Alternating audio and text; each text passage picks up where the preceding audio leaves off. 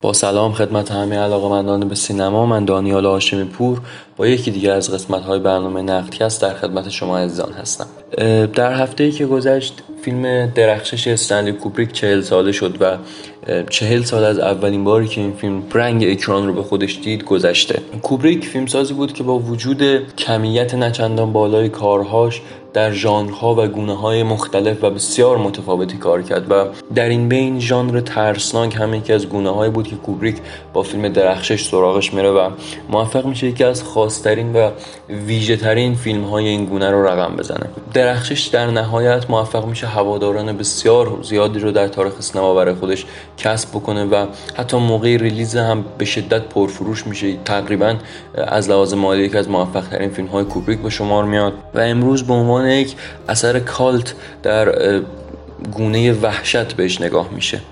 درخشش روایتگر یک هتل تسخیر شده و جک نیکلتون نویسنده ای که به همراه خانوادش به اونجا عزیمت می‌کنن و در اتمسفر بیمارگون و تسخیر شده اون مکان تصمیم به قتل خانوادش می‌گیره. هدف اینجا اصلا بازگو کردن داستان فیلم نیست به دلیل اینکه به قدری درخشش از داستان پرشاخ و برگی بهره می‌گیره که اصلا ما توانایی گفتنش رو هم در چند دقیقه نخواهیم داشت. منتها باید به این اشاره کرد که یکی از عوامل موفقیت این چنینی فیلم درخشش دقیقا همین داستان دیوانه کننده و فیلمنامه البته درخشان فیلم هست که از یکی از های استیون کینگ به همین نام ساخته شده و شاید یکی از بهترین اقتباس های سینمایی از های استیون کینگ هم همین فیلم باشه.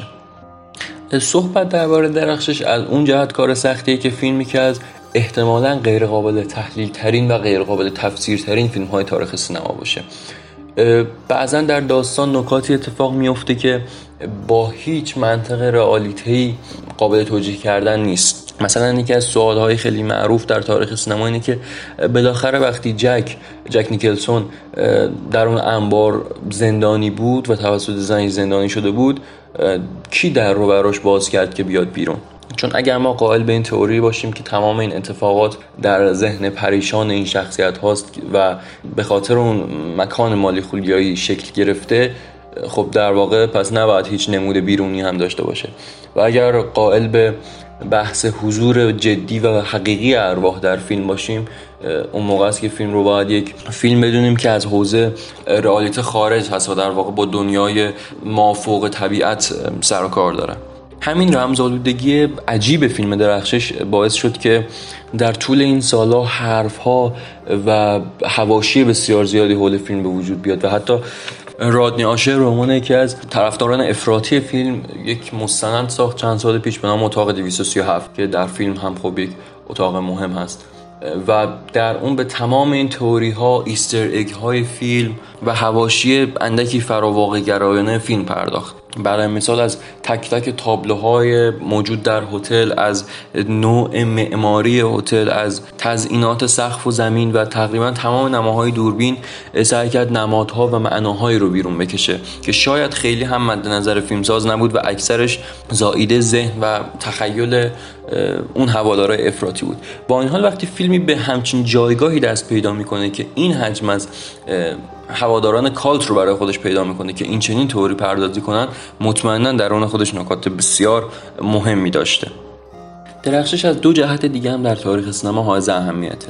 یک فیلمبرداری درخشان فیلم که توسط جان انجام شده و البته گرد براون به عنوان مختره استدیکم هم کمکش کرده در این بین و نماهای عجیبی از کودک درون فیلم در واقع پسر جک نیکلسون روی سه گرفته شده که پی او وی اون هست ولی به شکل استدیکم گرد براون استدیکم رو قبلا در یک سری از فیلم های مثل مثل راکی استفاده کرده بود. مونتا اون زمان قادر بود که این دوربین رو هر جایی می‌خواد بذاره و در سطح مثلا نزدیک به زمین هم کار بکنه. و این اتفاق تقریبا برای اولین بار توی فیلم درخشش میفته و ما با یک سری نمای نرم و بسیار عجیب از دنی که روی سه چرخه در حال بازی کردن و چرخیدن در اون معماری دایره‌ای و دوار و غیر قابل درک هتل هست می‌بینیم. نماهایی که فضای بسیار دلهوراوری رو درست می‌کنه و باعث میشه سر هر پیچ واقعا یه جاهای آدم چشماش رو ببنده و حتی جرئت نکنه نگاه کنه که سر پیچ چی در انتظار کودک هست.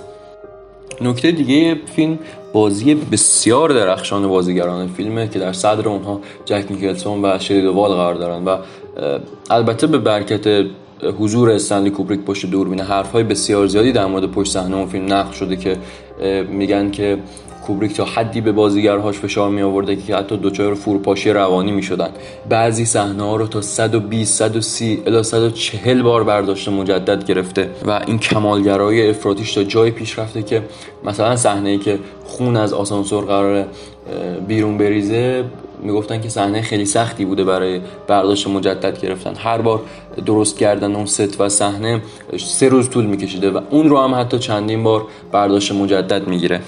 نتیجه تمام این کمالگرایی هایی میشه که امروز درخش شما یکی از مهمترین فیلم های ترسناک تاریخ سینما می‌دونیم. ژانری که کمتر فیلم های مهم تاریخ سینما درش جای گرفتن.